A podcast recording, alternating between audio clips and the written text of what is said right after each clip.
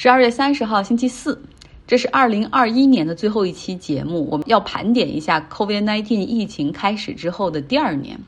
在过去的这一整年里面，我依旧是居家办公，从孤独到开始逐渐享受远程办公的便利。那过去一年也开始恢复旅行，去了芝加哥，还去了一次纽约和新英格兰地区，学会着在疫情之下尽可能安全的前提下去享受生活。工作中，我耳濡目染，对商务、法务、工程技术也增加了了解。虽然进展非常缓慢吧，但是聊胜于无，我能看到自己的进步。呃，看了很多书，我们读书俱乐部就看完了八到九本书。我对于手机的依赖程度也进一步下降。不瞒大家说，我经常在家里找不到手机的那种情况。晚上睡觉的时候，我把手机放到客厅里，那第二天早上闹钟一响，就意味着必须要起床，也就戒掉了赖床的习惯。生活中，我还终于开始报了班儿学习法语。我真的想了很多年。当年出国留学的时候，我的首选是蒙特利尔，你们知道吗？就是加拿大的蒙特利尔，因为那个地方可以学法语、讲法语。当然，一把年纪再学一门新的语言啊，也是进展很慢。但是收获就是学了法语之后，更加珍惜英语的简单，那更爱提升英文水平了。我的感觉就是做一件新鲜的事儿，经常会带来意想不到的收获。微信公号方面，我在过去一年里发布了二百一十三集的内容，累积是三千八百多分钟，这是 Spotify 帮我算出来的，折合成小时大概是六十三个小时。非常感谢大家不厌其烦的听我聊哈，从年头聊到年尾，听我讲国际新闻和自己生活中的经历，感谢陪伴。那我们开始盘点二零二一年吧。我们从最遥远的一月份说起，因为那个时候很多事儿大家都已经记不清了。美国历史上自内战之后最黑暗的一天发生在今年的一月六号，特朗普的支持者冲击国会山，他们不相信拜登赢得大选，冲击国会，希望擒拿副总统彭斯，以此来阻止国会核准各州选举人票的一个仪式。因为发达的社交媒体和电视直播，所以那一天的情况完整的呈现在所有公众面前。一早上，特朗普就前往他支持者的集会现场，对那些人说：“你们很有勇气，你们是爱国的，你们是一道美丽的风景，前进吧，向国会山出发。”数千名他的支持者就这样前往了国会山，不少人还带了武器装备。他们突破了国会警察所设置的防线，开始破坏门窗，进入到美国联邦立法的中枢——国会。执勤的国会山警察有的遭到殴打和袭击，有的黑人警察被以种族仇恨的语言相对。我今天听了一个黑人警察的采访，他说那些人感觉就像僵尸一样，一批一批源源不断的暴力的形式冲击着国会涌进来，他被一群人围着，以以那个字母 N 为开头的单词。反复的侮辱哈，他说他很难相信这是二十一世纪的美国。那一天结束之后，在警员的更衣室里，很多警察都情绪崩溃，失声痛哭。至今为止，已经有四名国会山的警察因为无法忍受当天所受的 trauma 和屈辱，选择自杀。在过去的一年中，美国的司法机构对于冲入国会山的暴徒进行了起诉，将他们绳之以法。同时呢，国会也开始传唤证人，希望去了解白宫哈那个时候的总统和他的那些幕僚有没有涉嫌煽动和怂恿这些人去袭击国会。证据开始陆续浮出水面，比如说，包括福克斯电视台的主持人都发信息给特朗普当时的幕僚长说：“快去劝劝总统，赶紧制止暴徒的冲击。”就连福克斯电电视台的人都看不下去了。但是在此之后呢，特朗普只是在白宫前发表一个讲话，简单批评了一下这些人，然后就是说你们冲击国会是不对的。但是呢，他继续去攻击拜登，说是他偷走了我的胜利，你们要帮我去主持公道。那之后呢？又因为特朗普持续不断的在 Twitter 上，还有这个 Facebook 上面去发动煽动暴力的信息，以至于那天终于哈这些社交媒体行动了，Twitter、Facebook、YouTube 决定删除部分内容，同时冻结他的账号。那这也让特朗普在卸任之后决定自己做一家媒体公司哈，然后要自己推出自己的社交媒体平台。那么这场闹剧并没有影响美国民选总统 Joe Biden 的权力交接。毕竟呢，有理智的人还是大多数的。比如说，美国三军联席参谋长马克·米利，他在特朗普输掉大选，曾经考虑用武力去推迟交接的那个时候，他就向众议院的议长南希·佩洛西通气，保证说军队会捍卫民主选举的结果，不会让特朗普去控制，也不会让他得逞。同时，让他的部下去严格去关注这个核武器的那个箱子，就是如果一旦总统发布任何启动核武器的信息的话，你要立刻向我报告，然后。千万不要轻举妄动等等。那在一月二十号的时候，拜登和 Kamala Harris 他们宣誓成为了新一届的美国总统和副总统，美国有了第一位的女性副总统，那一天可喜可贺。其实，Kamala Harris 在今年还短暂做了一下总统哈，在今年的十一月十九号那一天，拜登做例行的体检，其中包括要在麻醉的状态下接受肠镜的检查。根据惯例哈，其实小布什总统是这样做的，总统要把自己的临时权力移交给副总统，所以拜登就把临时权力交给了 Kamala Harris，直到他自己恢复意识。所以这也让 Kamala Harris 成为美国历史上的第一位女代理总统。拜登和卡穆拉上任之后呢，这个国家重新回到了一个正确的轨道，要求戴口罩，推进疫苗的接种，经济救助计划全面的去发放。呃，控制疫情，让社会重返正轨，恢复经济，在国际社会上也履行更多的责任，承担起大国的担当，包括恢复之前他前任政府所退出的巴黎气候协定，以及这个 WHO 世界卫生组织的会籍，哈，然后重新把这个赞助，重新把这个会费交上，并且承诺通过世界卫生组织要给发展中国家啊几亿株的免费疫苗。说到疫苗，我忽然想起来，然后拜登经常会出来去鼓励大家接种疫苗哈，因为美国有一些反制的人、反疫苗群体，所以接种疫苗的接种率应该在发达国家中 算是最低的。然后前段时间拜登出来说，说那个大家都打疫苗吧，大家都去接种这个 booster，就连特朗普都接种了 booster，那你还在等什么呢？二零二一年有三场大选格外的牵动我们。伊朗在六月十八号举行了选举，他们本来是有六百多个人登记，其中包括四十多名女性，然后要成为总统候选人。但是最终谁有资格去上那个选票 ballot 那个名单，是要有那个神职人员组成的宪法委员会由他们来核准的。那他们呢是来解释宪法，以此来衡量和确定资格。最终从六百多个人中选出了七个有资格的候选人啊，其中五个是保守派，都是那种对西方比较强硬的。因为疫情的原因，也可能因为候选人大幅缩减的原因，伊朗的这次大选的投票率非常的低，只有百分之四十八。最终呢，和最高领袖哈梅内伊关系比较亲近的莱西胜出。莱西是十五岁开始就投入神学院读书，之后参加了一九七九年的伊斯兰革命，革命之后又进入到司法系统去当检察官，后来在。竞选总统之前，他做的是法监，哈，相当于司法部长那个职位吧。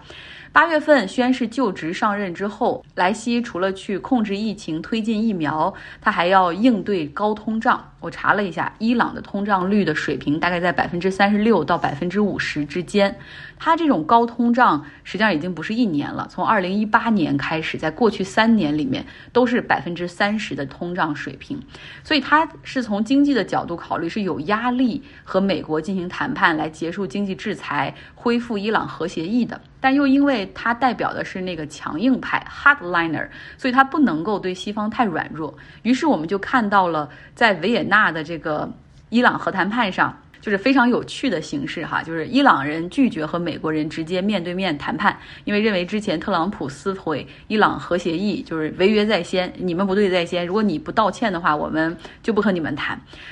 又想谈又不能面对面，所以就是伊朗和美国分别在不同的酒店，和那五方还是几方，然后进行会谈，然后他们的人从中间在两个酒店里互相传话。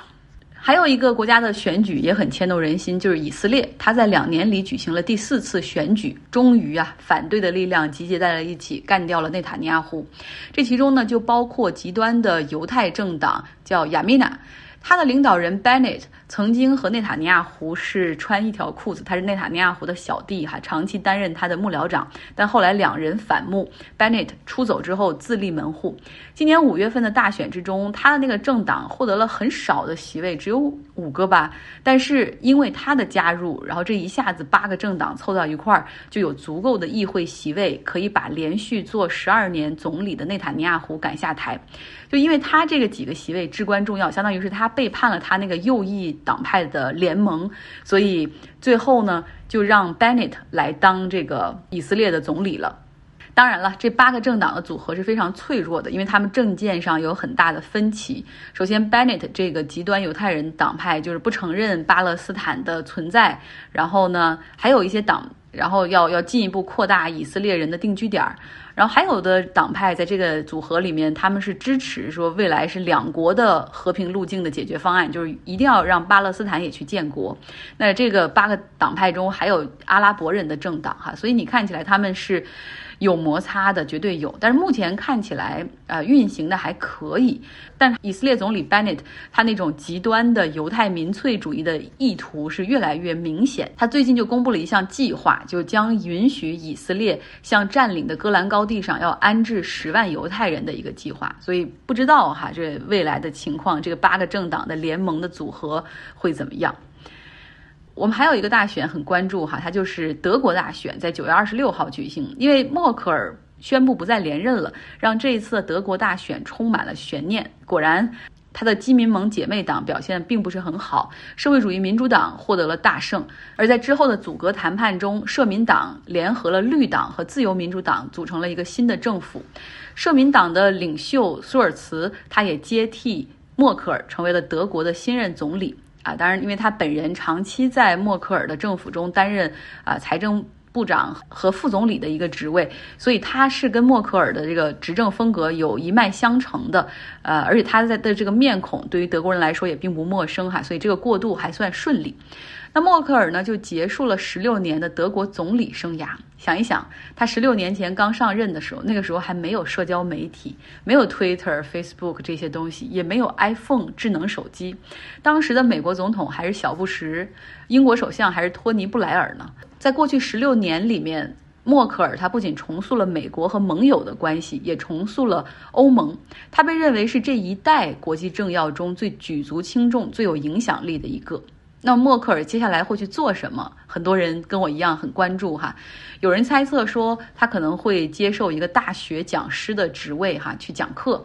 但是他是会讲国际政治，然后 public policy 公共政策，还是回归他的这个博士老本行量子化学？那还有人猜测说他可能会进入欧盟或者国际机构去担任一些领导的职务。默克尔在卸任之前接受过一个采访，哈，就问他说有什么计划？他说：“我想休息一下，我想看书，我想好好睡觉，我想让自己放松。我会思考未来会做什么。也许我会去写书，也许我会去讲课、去旅行。但是我先想的是什么都不做，就这样静静的待着。在二零二一年，有很多进行中的危机，比如说。”依旧全球大流行的 COVID-19 pandemic 这个疫情，虽然有了疫苗，但是变异病毒威胁也很大。Delta、Omicron 让我们一再担心，说希腊字母是不是有一天会被用尽了？呃，因为他们的这种变异病毒的出现，导致 breakthrough infection 突破性的感染哈不断增多。大家还记得吗？SARS 疫情甚至还没有研发疫苗，它就悄悄的从这个世界上消失了。我真的希望 COVID-19 有一天也会这样，就大家一睁眼之后，它就忽然没了。但是从目前现实的情况下来看，不知道它还要伴随我们多久。我记得我当时骄傲地打上了第一针疫苗之后，迅速预定了去芝加哥的机票。当时心想着，哇，噩梦终于结束了。